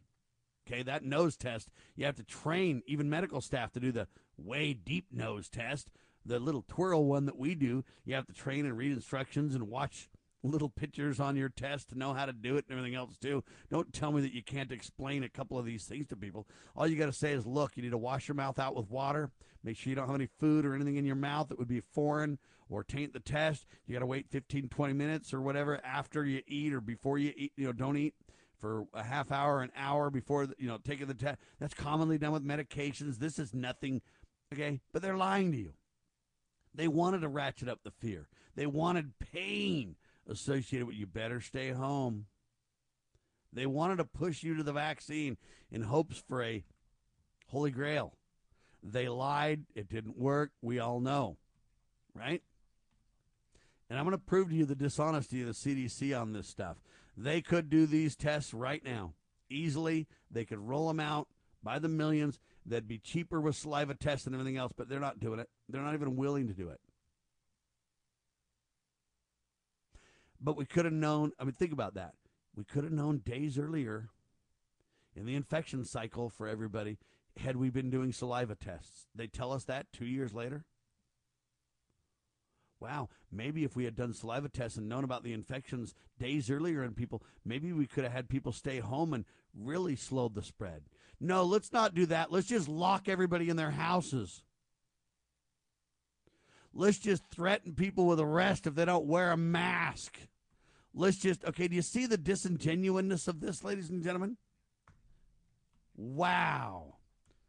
It gets worse. Now, the headline says the CDC says that cloth masks are not as effective as others. You say, Sam, we've all known that. That's not a new headline. Yeah, it is. I know you know that. That's what the article even says. The article says that people have known that forever. People intuitively know that. People aren't stupid. That's right but it's the first time the FC or the CDC has admitted it. See, the CDC are the people that said you don't need a mask at all at first. Then they said, "Oh, well, you got to have a mask," and we're like, "Wait, I thought we didn't need one." Yeah, but that was when we didn't want you to take all the masks from the frontline medical people. Now there's enough masks. Now you need to have a mask. But don't worry, any mask will do. Now they're saying, well, any mask may do, but most of the cloth masks don't do any good, they admit. So you're telling me you've been asking me to wear a cloth mask for two years, and now you're telling me it doesn't really do any good? That's what we said at the start, and you said we were conspiracy fringe theorists, and how do we know? And the science is changing and everything else, right? Wow, now you say, well, the cloth masks don't really work. Everybody should be switching to, it's not a mandate, it's a recommendation, the um, 95 masks. What are the 95 masks, Sam? Well, you got to understand they're not really cloth; they're a woven material that uh, keeps a lot of those particles out that the cloth masks don't. Okay. And Sam one is a tighter knit woven special, you know, kind of a cloth that the other one's like a respirator. So 95 is the key, Sam. That's the standard now there. You shouldn't be wearing the cloth mask. In fact, there's enough. We're not fearful of a shortage of masks now. You should all wear the better masks now. That's the latest headline from the CDC about this topic. And I'm saying CDC says cloth masks are not effective as others. We've all known that, obviously, but why didn't you, the scientific community, document that truth? Answer. Because then you would have had to admit most people who had cloth masks and who did their wouldn't be wearing masks and your fear factor couldn't ratchet up. Right? And, and your control of us all couldn't because most people wouldn't have these 95 masks. and, because they were still in shortage. So now you lied again. You first said we didn't need masks. Then you said, oh, well, we just didn't want a shortage on masks. Then you said cloth masks are fine. Uh, they're great. They're good. They're, do it. Now you're saying cloth masks aren't near as good as the 95 masks. How long will it be till they say the 95 masks, just the cloth type, although better than cloth masks, they don't do it. Y'all got to have respirators or whatever they're going to say next. How do you know when they're telling you the truth or when they have a different agenda on their mind? CDC says cloth masks are not as effective as others. We've known that intuitively, but the government didn't distinguish or make that scientific reality until just recently. Why? Why two years later now do I have this moving target? First, you don't need a mask, Sam. Only medical personnel do. And then, oh, you need a mask. Any mask is fine. Two years later, oh, you know what, Sam? Cloth masks aren't as good as the other masks. We've known that. But why are you telling me that now? Well, because you really ought to have 95 masks. You say, Sam, what's a 95 mask? Well, they have masks with these ratings, right? And they use all these terms, right? What are the kinds of 95 masks, right? Well, medical people know all about it, but medical people are also trained to wear masks properly. You could have the world's best face mask. They call it an antimicrobial plus air filter, right? Rep- respirator masks, they call those the N95 masks, right? Yeah. Types of masks and respirators, says the CDC. They say the most widely available are what are called N95. But understand they also have N99s and N100s, P95s, P99s, P100s, R95s, R99s, and R100s. What's the difference there, right? Individuals may choose to use a disposable N95 respirator for use instead of a mask in some situations. What are the differences between N95 masks and KN95 masks, right? They say if you're wearing an N95 mask with an escalation or ex, exhalation valve, you may be doing more harm than good. Yeah, because you're, uh, what do they call this thing? They're an exhalation. You might just be exhalating all the corona everywhere, right?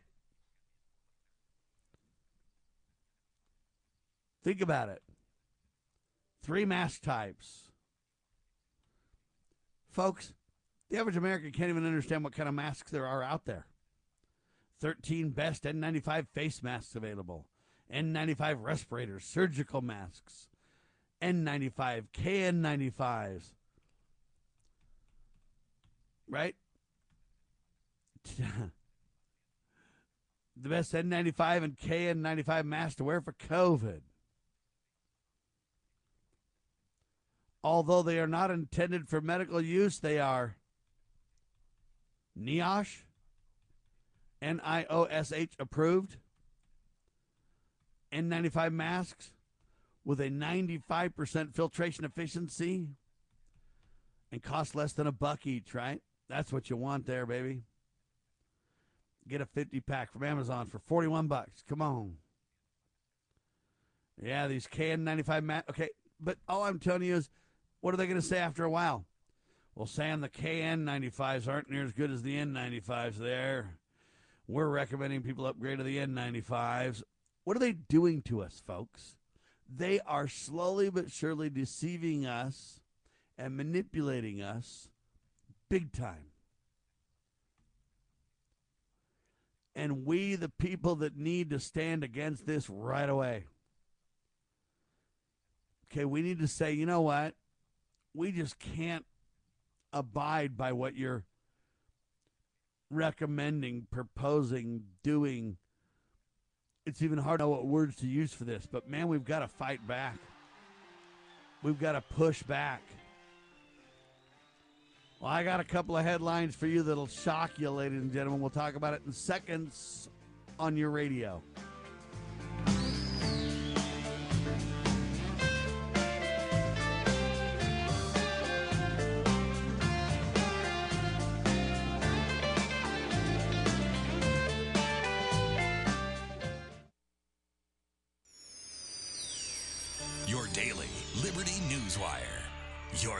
To Liberty News Radio.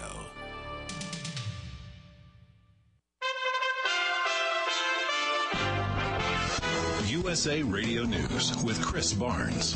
The CDC is now telling Americans what kind of COVID mask they should wear.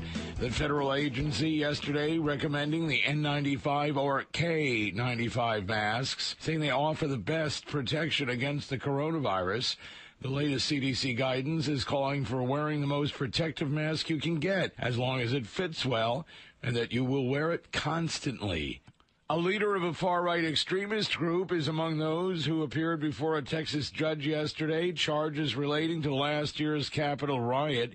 Stewart Rhodes, who heads up the Oath Keepers, is facing a seditious conspiracy charge after he was arrested in Texas. Another defendant facing the same charge also made a court appearance yesterday after being arrested in Arizona. And this is USA Radio News.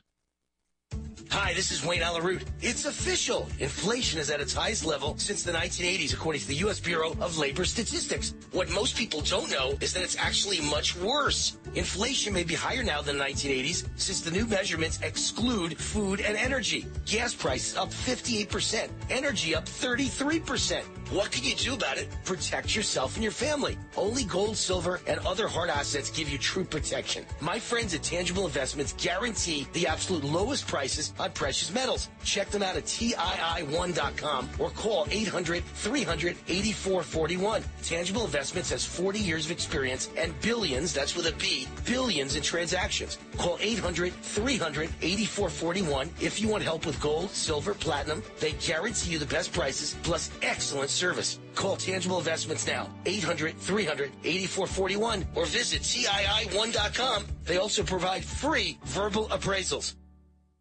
The Secretary of Transportation says after the infrastructure bill was recently signed into law, monies are already flowing towards a lot of projects like bridge improvements across America.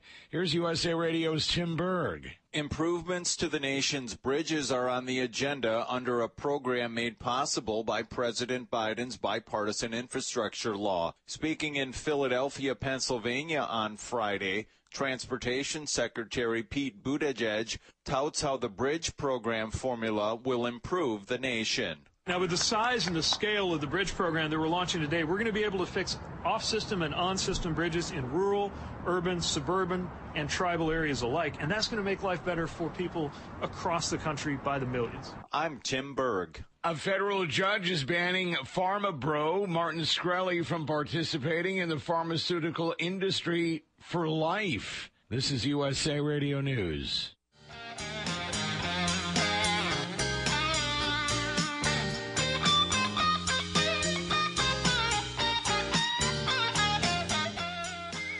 Back with you live, ladies and gentlemen. Sam Bushman on your radio.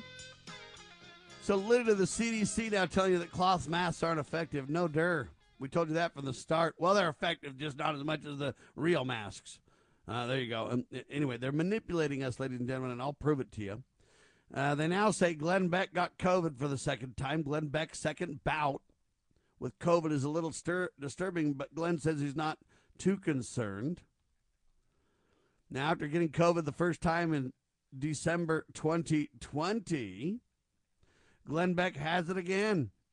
Yeah, he put it on Instagram last week, his positive test, and he went on the Mark Levin show to talk about it. And he said he's not going to be getting the shot. He's unvac. Whoa, wait. Wow, Glenn Beck's unvaccinated there, people. Can you imagine that?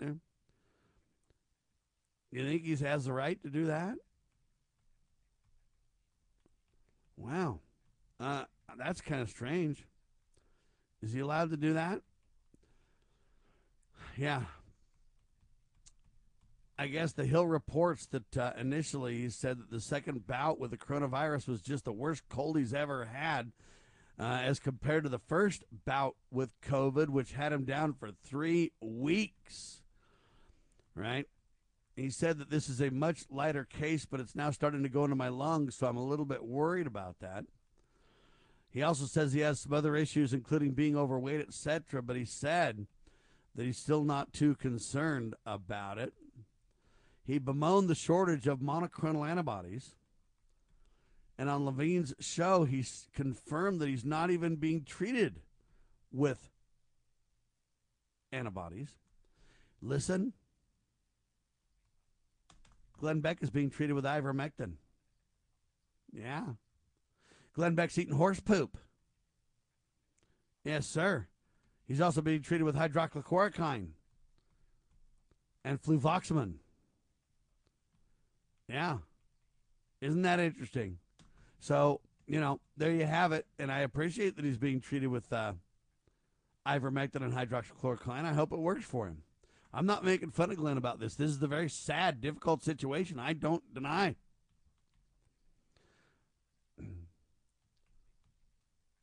Um, he is being treated with ivermectin. What do you think of that, folks?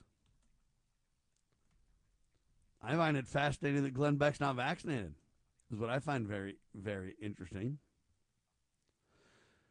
They say none of these are approved to treat COVID. Glenn's not vaccinated, and he's using drugs that, man, he sounds like a Joe Rogan, doesn't he? I wonder if Glenn called Joe and said, What the heck do I do, buddy? And Joe's like, Here's what you do. Yeah, Glenn's not vaccinated. Wow, I'm going to write that down. There you have it. I'll write that down. Okay, now, I want to tell you this interesting follow up story to the Glenn Beck getting COVID for the second time. I think this is sad, and don't misunderstand me, but it's going to help people who are single find spouses and everything else. So it's really, really, really good news. Glenn should be reporting and talking about this rather than the fact that he's not vaccinated. When you say you're not vaccinated, man, the liberals just lose their minds, right?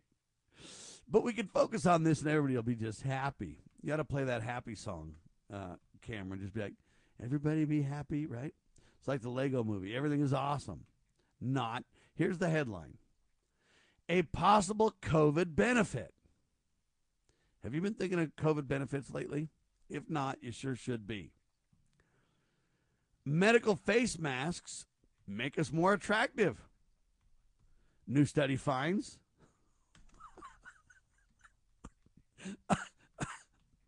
yeah. Michelle Shen, USA Today with the piece, folks. They say medical or surgical face masks originally a social taboo associated with sickness, illness, and disease now may increase attractiveness, they say. Darn right, man. They say research suggests the pandemic has upended a lot of aspects of our lives. It also may have changed what we find attractive in others. They say medical masks originally had social taboo. It was like, oh man, sickly, right? But now it's associated with increased attractiveness. According to the new peer reviewed study by Cardiff University researchers published on Monday. Yeah. They say a mask does cover half of your face. So the increased attractiveness could be tied to the they call it the beauty of occlusion. The researchers say the study was part of continuing research exploring attractiveness in mate choice and how those norms have shifted after COVID. Yeah. They involved the participation of 43 Cardiff University female undergraduate students, psychology students who viewed 40 male faces.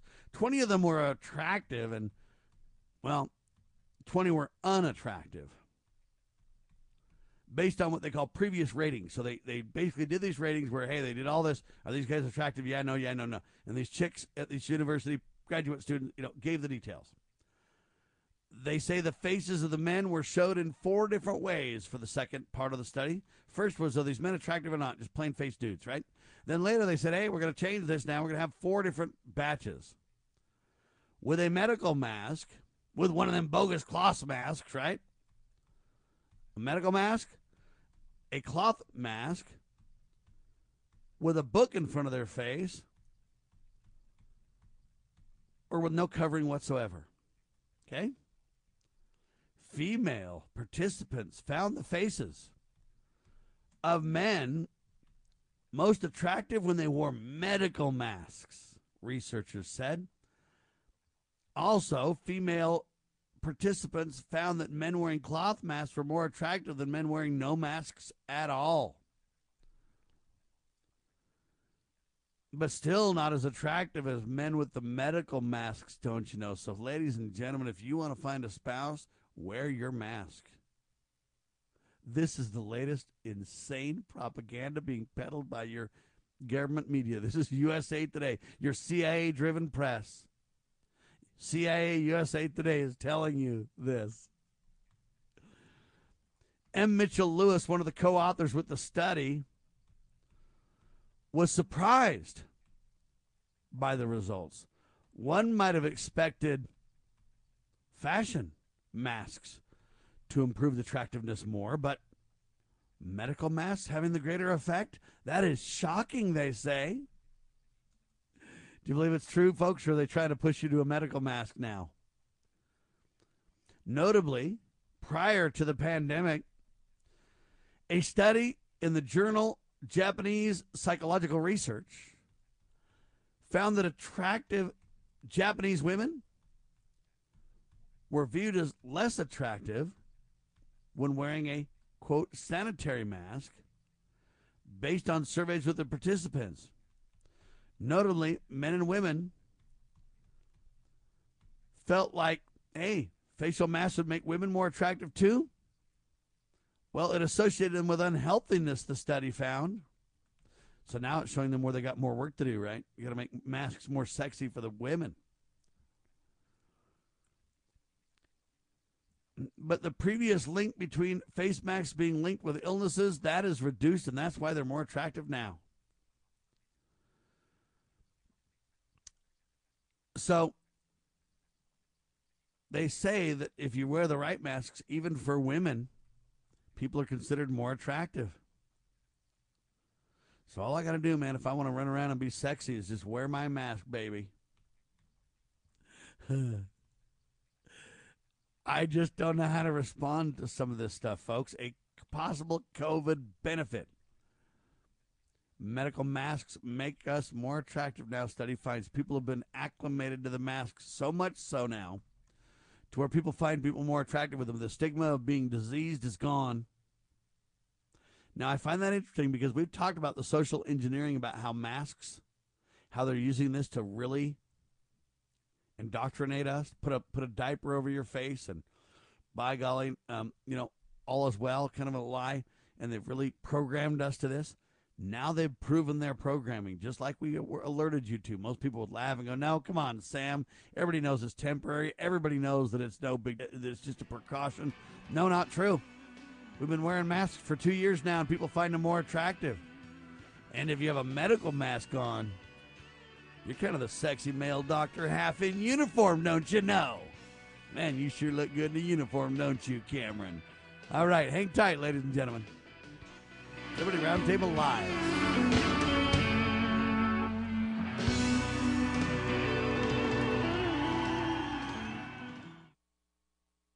Abby Johnson was once director of a Planned Parenthood clinic in Bryan, Texas.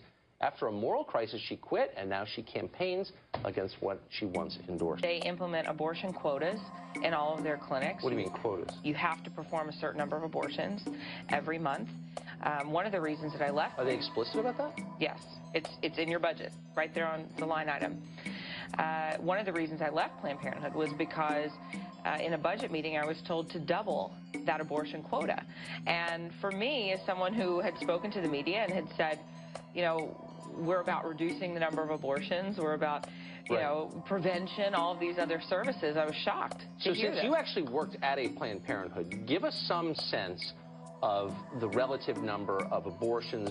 Okay, abortions, Planned Parenthood provides over 330,000 abortions a year. They are the largest single abortion provider in our country.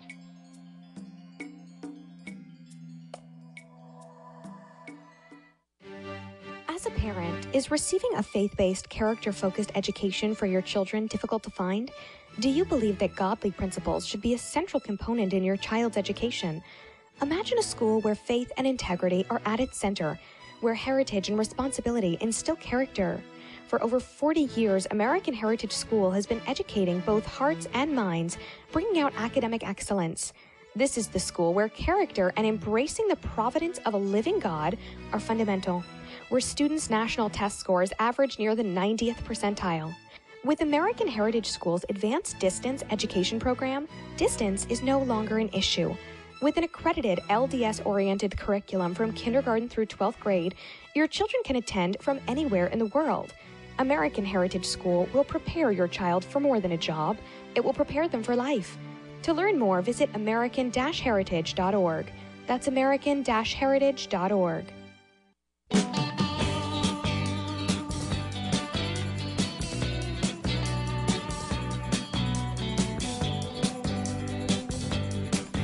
Big ol' shout out to my brother Glenn Beck. You're not vaccinated. Good work, brother. You're being treated with hydroxychloroquine, ivermectin. Good for you, Glenn. You'll probably get better. The thugs won't be able to kill you if you do that. Good news. What the heck, man? Anyway, that's great. I, I'm not glad Glenn has the corona. I pray for him and pray that he's healthy and successful, but I am applauding his not vaccinated status, and I'm also applauding his willingness to use all things that work and not fall for the propaganda of your CIA driven press that literally wants you to believe that hey, none of these are going to help you with COVID. I'm telling you right now, ivermectin is absolutely valuable to treat COVID. I'm personal alive as a witness to prove it. So is Joe Rogan, and uh, so is all kinds of other people, including now Glenn Beck, who's not vaccinated. Good for Glenn. All right, a possible COVID benefit. I want to finish on this story. Medical face masks make us more attractive, study finds. they say that it's the medical or surgical masks that are the deal. Okay? I mean, you're not just attractive if you put on a mask, although you're more attractive than your normal God given self would be there, don't you know? So think about that. But they've literally manipulated this, this till the cows come home to the point where over two years, they have literally psychologically programmed us now to believe masks are awesome. Now, I wonder what I could do if I could put on a medical mask and I could somehow do something else to make it even more attractive. I mean, imagine this rolling out on dating sites now. We have figured out which mask will, will bring in the chicks. So and so. You want to find the women, man. Here's the mask you got to wear, buddy. Buy this mask. In fact, the mask will come in your kit when you sign up for the dating site. We've, you know, four out of five dentists surveyed, they used to say now it'll be four out of five chicks surveyed say that when you wear this mask, they're 10 times more likely to think you're a hottie. Okay, folks, this is insanity. This is absolutely crazy town. People. But that just shows how propagandized we have literally become. Real. I'm sorry, for real. That just shows you how crazy it's getting. Now, here's the next interesting headline that I think relates to this whole topic. You ready? Article again is from USA Today. Same with that mask story, USA Today. But they got another doozy for you. You ready? You sure you're ready? Should I tell them about this, Cameron, or not? I don't know if people are ready for this. All right, I'll do it. There's a new poll out. Yeah, they're polling us, buddy. They're surveying, they're polling, they're studying us. They're man, we're like in a petri dish kind of thing. Put your mask on. Eh, put your mask on on the petri dish because you'll be a whole lot more sexy if you do, people. All right, now, Americans say that the U.S.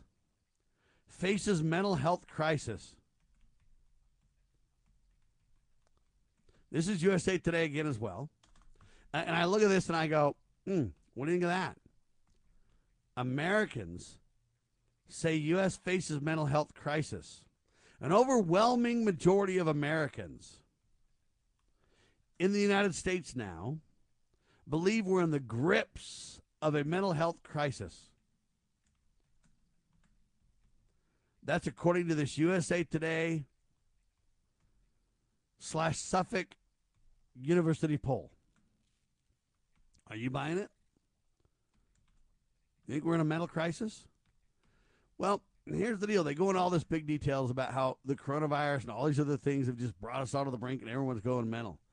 And I look at this headlines and I look that they call it a possible COVID benefit to wear a mask. It'll make you more attractive. Uh, people have changed. They used to think when you put on a mask, it related to sickly, you know, illness. Now they're like, mm, sexy. And now you wonder if we're mentally ill. U.S. faces mental health crisis. They say the mental health crisis really relates to being locked down all the time, the fear being pushed everywhere, uh, the depression that comes along with all kinds of illness, the concern that comes with uncertainty, the lockdowns, the social distancing, the lack of personal interaction, and they go on and on and on, and they get the whole story done, okay? But here's what I find so sad about the whole story. I believe America is suffering from a mental crisis, a mental breakdown. I do believe that's true. But let me be very clear. I do not believe it's just because people are going mental or because of the COVID or because of hard times or because lack of, of stability or uh, what else do I want to say? Or unwillingness to, or inability to be, uh, you know, have social interaction because of social distancing, etc. I don't believe it's because of all those things. I believe those things add fuel to the fire without a doubt. I believe they make things harder on folks. There's a lot of stress that's associated. I agree that that's all true. But I don't believe for one second, ladies and gentlemen, that we can have this discussion about mental illness in America and an increasing mental illness, even if we omit a lot of the quote contributing factors, if we don't omit the reality check. What's the reality check? You say the God factor, folks. All right. You've got increasing hysteria of the climate change industry going on. That's all happening, right? The climate change people are getting fixing to go nuts, folks. Okay? But I don't believe that it's even because of that. I believe that literally when you don't turn to God, when you're engaged in sin and violating God's commandments, you create a mental instability state by the nature of your actions. And the only way to become stable again is to obey the commandments of God Almighty. And when you do that, ladies and gentlemen, you will feel at peace. Peace with your life, peace in your heart, the hardest part might be to forgive yourselves for past transgression. I get it. But I also get that uh, you can make a difference. You can make a change. And that's the whole reason I'm bringing this up. My goal isn't just to beat everyone up and say, "Hey, you're you're evil" or "You're uh, you know." But my goal is really to highlight this reality. I believe we do have a mental crisis in America today. I agree with the headline. The problem is when they say America, a new polls out Americans say U.S. faces mental health crisis. I kind of go, mm, if we're not going to talk about the why, then why even bring it up at all? If you're just talking about all the mitigating factors that contributes it to it, we're, th- we're talking cause and effect, right, people? If you're just going to talk about the effects, hey, we got a mental crisis and then the contributing factors that aren't really the primary cause. Right? Let's say I have a deficiency of nutrients in my body. Then I run around going, I don't feel good. And I run around and say, man, I got a headache and I, I, I can't control my bladder and I can't walk around. I'm, I'm, I'm half paralyzed. My joints hurt. I'm, that's all true. But unless you discuss that you got a nutrient deficiency in your body, you're not talking about the why. And you're also not talking about the solution. Because without the why, the problem is happening. There's no way you can be solution focused, right? So I bring this up because this USA Today mainstream press article doesn't really get into the why. I mean, they have all kinds of downstream effects, but they don't have the why. The why is that we're turning our back on God. Yes, we do have a mental health crisis in America, folks. And it, it, it certainly these, you know, things they're pointing to contribute to making it worse. But the why is that we're turning our back on God. God is the stability factor in lives of individuals and families. God is the go to for comfort and strength and guidance and protection through prayer and keeping his commandments. The God factor promises peace to those who follow the Prince of Peace. The God factor gives us guidance about what we can do to make changes in our lives. We don't need to just run around with an increasing hysteria of climate change or COVID outbreaks, or I could go on and on and on and on, right? Like inflation right now becomes stagflation, and neither are transitory. A great article written by Joel Skousen in World Affairs Brief just that came out um, yesterday worldaffairsbrief.com, a very fascinating article. What is stagflation, you ask? Stagflation is the real rate of inflation rises to, say, 10, 15%. Then prices get out of reach for the poor and lower middle class, who then have to pull back, cut back on spending, which causes inflation to level off due to lower demand in the absence of indexing, where government automatically increases all salaries to rise with inflation. That's where we are now, folks. We're at a leveled off rate of inflation above 10 to 14 percent, which the government claims is only 5 percent.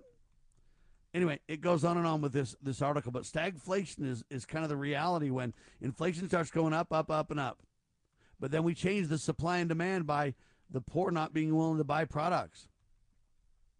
And when you can't buy products, then you end up with this uh, cutting back of spending, which causes inflation to level off due to lower demand. In the absence of, uh, okay, so that's what you got. You got stagflation going on, right? Well, that's what's happening right now. Well, you can panic about that. You can worry. You can worry yourself sick about that kind of stuff. Or you can say, I trust God. I believe in God. God is in his heavens and he does love me. And I do understand that my job is to follow him, to keep his commandments, and to turn to him when I'm lonely, when I'm discouraged, when I'm frustrated, when I'm angry, when I just simply don't understand, when I'm confused, when I'm scared, when I'm. That's when God makes the most difference in your life, folks, as you turn to Him and genuinely depend on Him. And then you do what He asks, peace comes. I say that. I know people think I'm just a religious zealot, but I say that because I want you to know where real answers are found. Liberty Roundtable Live brings a lot of stories and unique positions to the table, no doubt about it. That's what the roundtable is all about, but it's even more about taking all that, putting it in perspective to say, how can we make a difference? How can we repent and change and grow? How do we obtain peace? How do we how do we return to the greatest country the world's ever known? Then how do we lift that light on a hill for others to follow? How do we get that done? This broadcast is all about it, ladies and gentlemen two hours a day, six days a week. I am Sam Bushman, thanking you for your time. God bless you all. We, the people, along with the grace of the Almighty, can and will make a difference. Will you help us? God save the Republic.